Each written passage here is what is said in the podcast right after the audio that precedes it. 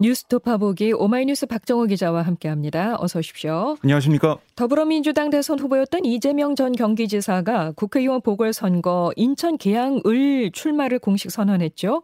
네, 이 전 지사는 어제 오전 인천 계양산 야외 공연장에서 기자회견을 열어 깊은 고심 끝에 위기의 민주당에 힘을 보태고 어려운 지방선거를 승리로 이끌기 위해 위험한 정면 돌파를 결심했다.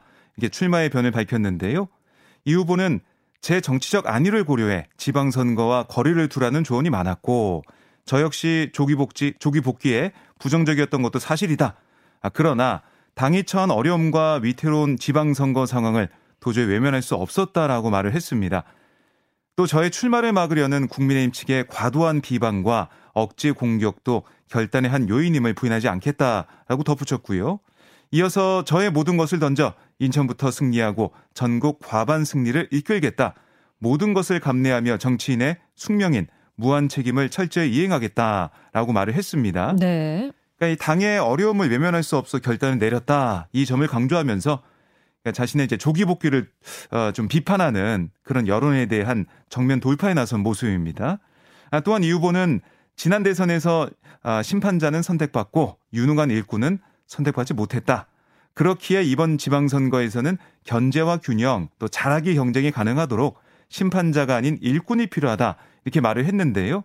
지방선거에서 이 정권 심판 프레임보다 민생이 우위에 놓여야 한다 이 점을 강조하면서 유능함을 무기로 윤석열 정부를 감시할 적임자다 이렇게 자임을 한 겁니다. 네, 이 전 지사뿐만이 아니라 역시 대권 주자였던 안철수 대통령직 인수위원장도 분당갑 보궐선거 출마를 공식 선언했습니다. 그렇습니다. 안 위원장은 분당갑은 제게 제2의 고향이고 제 분신이나 마찬가지인 안랩이 있는 곳이다.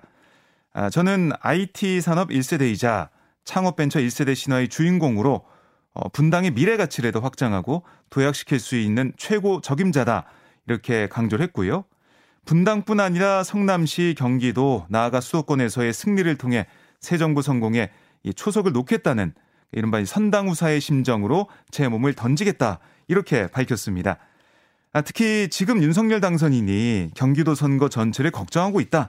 그래서 경기도 선거에 공헌하는 게 우선이라고 판단했다 이렇게도 말을 했고요.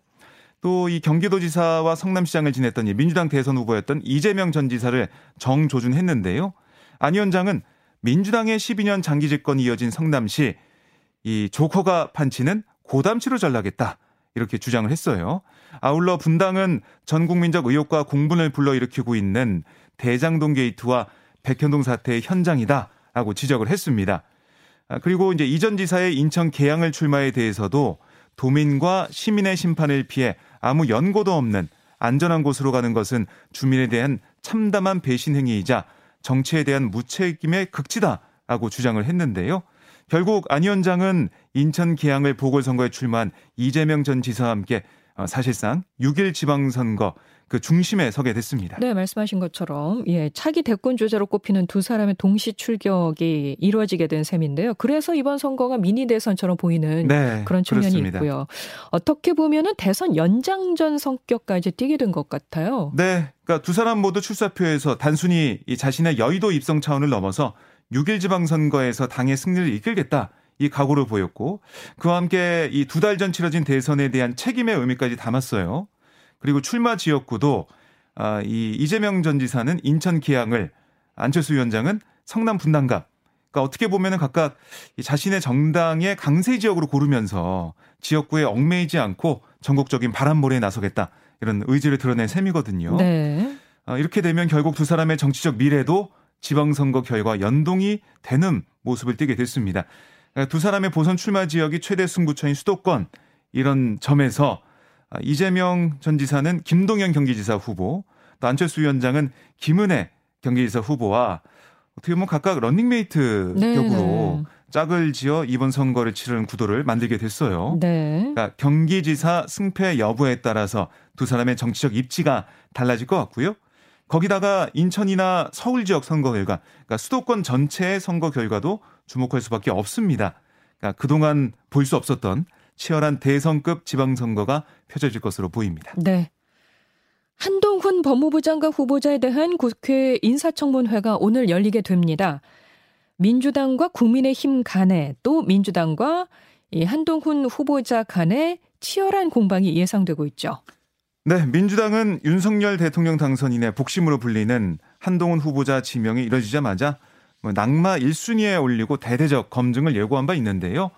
쟁점 가운데 하나는 이른바 검수완박, 그러니까 검찰 수사권 완전 박탈, 이걸로 많이 불려왔던 검찰 개혁 이슈입니다. 검사장 출신인 한 후보자, 민주당의 검찰 수사권 분리 입법을 야반 도주라고 좀 작심 비판한 바 있어서요. 청문회장에서 민주당 의원들의 공세가 좀 있을 것으로 보이고요. 국민의힘은 한 후보자 지원 사격에 총력을 가하면서 엄호에 나설 것 같습니다. 아울러 이제 각종 신상 의혹도 도마 위에 오를 전망인데요. 민주당은 전세금 과다 인상 논란은 물론 이 타워팰리스 임차 의혹, 또 농지법 위반 및 배우자 위장 전입 의혹, 이걸 고리로 전방위 파상 공세를 펴질 걸로 예상이 됩니다. 여기다가 한 후보자 딸의 각종 스펙 논란을 놓고도 한바탕 공방이 예상되는데요. 특히 한 후보자가 서면 답변에서 뭐라고 했냐면, 자녀 문제에 대해서는 사생활의 비밀과 자유를 침해할 우려가 있다면서 구체적 언급을 피했어요. 네. 그래서 오늘 청문회장에서 치열한 진실 공방이 벌어질 전망입니다. 예. 한동훈 후보자의 딸 논문을 케냐 출신의 대필 작가가 작성했다는 진술과 또 관련 정황이 나왔어요. 네, 한겨레 보도인데요. 한 후보자의 딸이 사회과학 분야 학술 논문 데이터베이스인 SSRN에 올린 논문 문서 정보에는 지은이로 벤슨이라고 시작하는 이름이 적혀 있습니다. 네.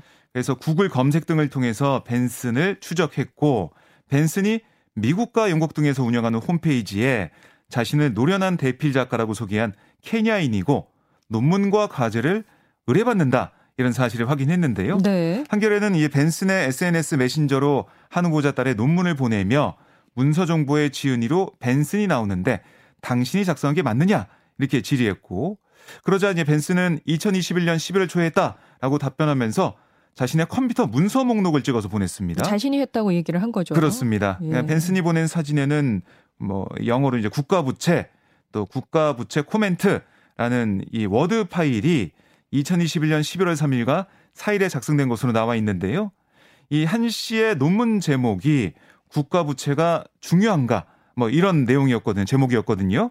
그러니까 벤슨이 보여준 문서 제목과 핵심 키워드가 일치합니다. 이에 대해 한 후보자는 딸의 논문 작성 과정에서 외부 조력이 있었다는 점을 시인했는데요. 네. 다만 해당 글은 논문이 아닌 리포트 수준의 글이다, 이게 거듭 강조를 했습니다. 그리고 보도 이후 한 후보자 측은 이 후보자 딸이 작성한 논문이라고 보도된 글, 논문이 아니라 온라인 첨삭 등의 도움을 받아 작성한 3페이지짜리 연습용 리포트 수준, 이런 얘기를 계속하고 있고, 그러니까 대필 자체를 명시적으로 인정하진 않았어요. 하지만 온라인 첨삭 등 외부 조력을 받은 점을 시인을 한 겁니다. 네. 이어 한 후보자 측은 해당 글이 고교생의 학습 과정에서 연습용으로 작성된 것으로 실제로 입시 등에 사용된 사실이 없다, 또 사용될 계획도 없다, 이렇게 덧붙였는데요. 여기에 대해서 민주당은 조국 전 법무부 장관에게 윤석열 한동훈 검찰이 들이댄 잣대대로라면 엄중한 법적 심판을 받아 마땅하다, 이렇게 목소리를 높이고 있고, 계속 이제 보도가 되고 있는 내용을 보면 이 한 후보자 딸 한 씨의 이모가, 그러니까 진모 씨가 미국 캘리포니아 산호세 지역에서 SAT, 그러니까 미국의 대학 입학 자격 시험 등을 전문으로 하는 학원을 운영하고 있어요. 그러니까 진 씨 큰딸이 이번에 미국 아이비리그 대학 치대에 입학을 했는데, 진 씨 자녀들도 그러니까 이 학술지, 그러니까 이게 사실은 이 한동훈 후보자 딸 한무 씨가 이 논문을 게재한 그런 학술지, 이거 약탈 학술지라고 이제 불리는, 네, 그런 학술지라고 보시면 되겠어요. 그러니까 돈만 내면 논문을 게재하고, 아니면 동료 심사를 하지 않거나, 아니면 최소화하는 그런 모습을 보이는 학술지라서 이게 주의를 요한다, 이런 판단을 받은 건 학술지예요. 그래서 약탈 학술지라고 불리는데, 네, 이런 약탈 학술지에 진 씨 자녀들도 논문을 게재한 적이 있고, 그중에 큰딸 같은 경우가 미국 아이비리그 대학 치대에 입학을 했고, 그래서 이런 프로세스가 결국에는 한동훈 후보자 딸 한모 씨도 이 프로세스 가는 게 아니냐, 이런 의혹도 제기가 돼 있는 상황입니다. 사촌이 이제 입시 과정에서 그렇게 과정을 밟아갔기 때문에, 네, 이런 거의 논문을 비슷한 지금 스펙이 쌓이고 있다는 거죠. 네, 배제하고 이런 걸 바탕으로 해서도 대학을 가려는 게 아니었느냐 이런 의혹은 제기가 되고 있습니다. 그래서 오늘 청문회가 정말 뜨거울 것 같아요. 예. 네, 그렇습니다. 자, 이런 가운데 윤석열 당선인은 정호영 보건복지부 장관 후보자 등의 인사청문 보고서 재송부를 국회에 요청을 했습니다. 임명 강행 수순에 들어갔다고 보이죠? 네, 지금 8개 부처 장관 후보자 가운데 인사청문 보고서가 채택된 사람 추경호 경제부총리겸 기재부 장관 후보자를 포함한 4명에 불과해요. 지난 3일 인사청문회가 끝난 한덕수 총리 후보자의 경우에는 임명동의안 처리를 위한 국회 본회의 일정이 잡히지 않았고 민주당은 한 후보자를 부적격이라고 밝혔습니다.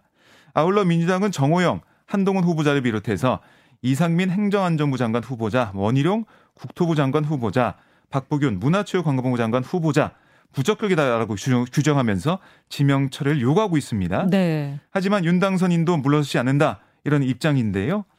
이 정호영, 이상민, 원희룡, 박보균 후보자 등에 대한 청문 보고서 오늘까지 재송부해달라 이렇게 요청을 했습니다. 그러니까 임명 강행 수순이다라고 보시면 될 것 같아요. 네. 그러니까 김인철 이 부총리 후보자가 사퇴한 상황에서 더 이상 밀려날 수 없다 이런 판단이 엿보입니다. 또 윤 당선인이 장관 임명을 강행할 뜻을 보이고 있고 또 한덕수 후보자에 대해서는 전화를 걸어서 윤석열 정부 총리는 한덕수밖에 없다 이렇게 독려하는 그런 모습을 보이고 있거든요. 신뢰를 보이고 있는 상황에서 결국 새 정부 출범 이후로도 여야 극한 대치가 이어질 공산이 높아 보입니다. 네. 오늘 한동훈 후보자 인사청문회 이 상황이 어떻게 변할지 좀 더 지켜봐야겠습니다. 네. 고발 사주 의혹과 관련해 대검찰청 수사정보정책관실에서 광범 위한 자료 삭제가 있었던 것으로 나타났어요? 네. 그러니까 시민단체 사법정의 바로 세우기 시민행동이 공개한 이 공수처 불기소 결정서를 보면 공수처가 지난해 11월 15일 대검 수사정보정책관실 하드디스크 또 고체형 기억저장장치 SSD라고 불리죠. 이걸 수색한 결과 모두 포맷과 초기와 같은 기록 삭제 작업이 진행돼 있었다. 또 피의자 손중성 전 대검 수사정보정책관과 성모검사, 임모검사가 주고받은 검찰 내부 메신저의 구체적 대화 내용도 서버에 저장돼 있지 않았다. 이런 내용이 포함돼 있었다는 거예요. 네. 그러니까 당시 압수수색에 나섰던 공수처 관계자들이 왜 이거 삭제했냐라고 묻자 이 검찰에서는 민감한 정보를 다루기 때문에 관행에 따라 일정 주기별로 자료를 삭제한다. 이렇게 얘기했다는 겁니다. 네. 하지만 법조계 일부에서는 이런 기록물 삭제가 법에 저촉됐을 가능성이 있다. 이런 지적이 나오고 있는데요. 공공기록물 관리에 관한 법률, 이건 모든 공무원은 기록을 보호 관리할 의무를 갖는다. 무단으로 손상, 은닉, 멸시라면 안 된다 규정하고 있고 또 법 위반 시에는 3년 이하의 징역이나 2천만 원의 벌금에 처한다 이런 규정도 있어요. 그러니까 이 검찰 내부에서도 검찰이 아닌 다른 공공기관에서 이런 일이 있었다면 수사 대상이 됐을 거다. 물론 대검 예규를 근거로 들겠지만 공공기록물 관리법 위반 혐의 적용 등은 따져볼 문제다라고 주장했습니다. 네. 앞서 2020년 12월 검찰이 감사원 자료 제출을 앞두고 월성 1호기 관련 파일 530여 개를 컴퓨터에 삭제했다라고 하면서 산자부 직원들을 공용 전자기록 손상 등 혐의로 구속 기소한 바가 있거든요. 그렇죠. 예. 이 부분은 어떻게 될 거냐. 내로남불 아니냐. 비판도 있고. 예. 반면 대검 예규라는 나름의 근거를 갖고 있어서 위법성 지적을 어떻게 보면은 좀 상위법과의 저촉 여부를 따져봐야 하는 그런 과정이 좀 필요하다. 이런 반대 의견도 나오는데 네. 이 자료 삭제에 대한 논란 계속 이어질 것으로 보입니다. 네. 청와대에서의 마지막 밤을 보낸 문재인 대통령은 오늘 오후에 청와대를 나서게 되죠. 네. 어제 문 대통령 오늘 오전으로 예정된 퇴임 연설문을 마지막으로 검토하면서 지난 5년의 임기를 차분히 돌아본 걸로 전해졌는데요. 오늘 문 대통령은 오전에는 현충원과 효창공원 참배를 소화하고 곧바로 청와대에서 10시에 퇴임 연설을 진행합니다. 지난 5년간의 소회와 국민께 드리는 말씀으로 연설이 이루어지는데 특히 감사와 자부심 이 두 가지 키워드가 눈에 띌 거라는 게 청와대의 설명입니다. 오후에는 윤 당선인 취임식 참석을 위해 방한한 할리마 야콥 싱가포르 대통령과 왕치산 중국 국가부주석을 연이어 만나고요. 오후 6시 직원들의 배웅을 받으며 퇴근을 하는데 김정숙 여사와 관저를 출발해 청와대 정문으로 걸어 나와서 또 분수대까지 걸어가요.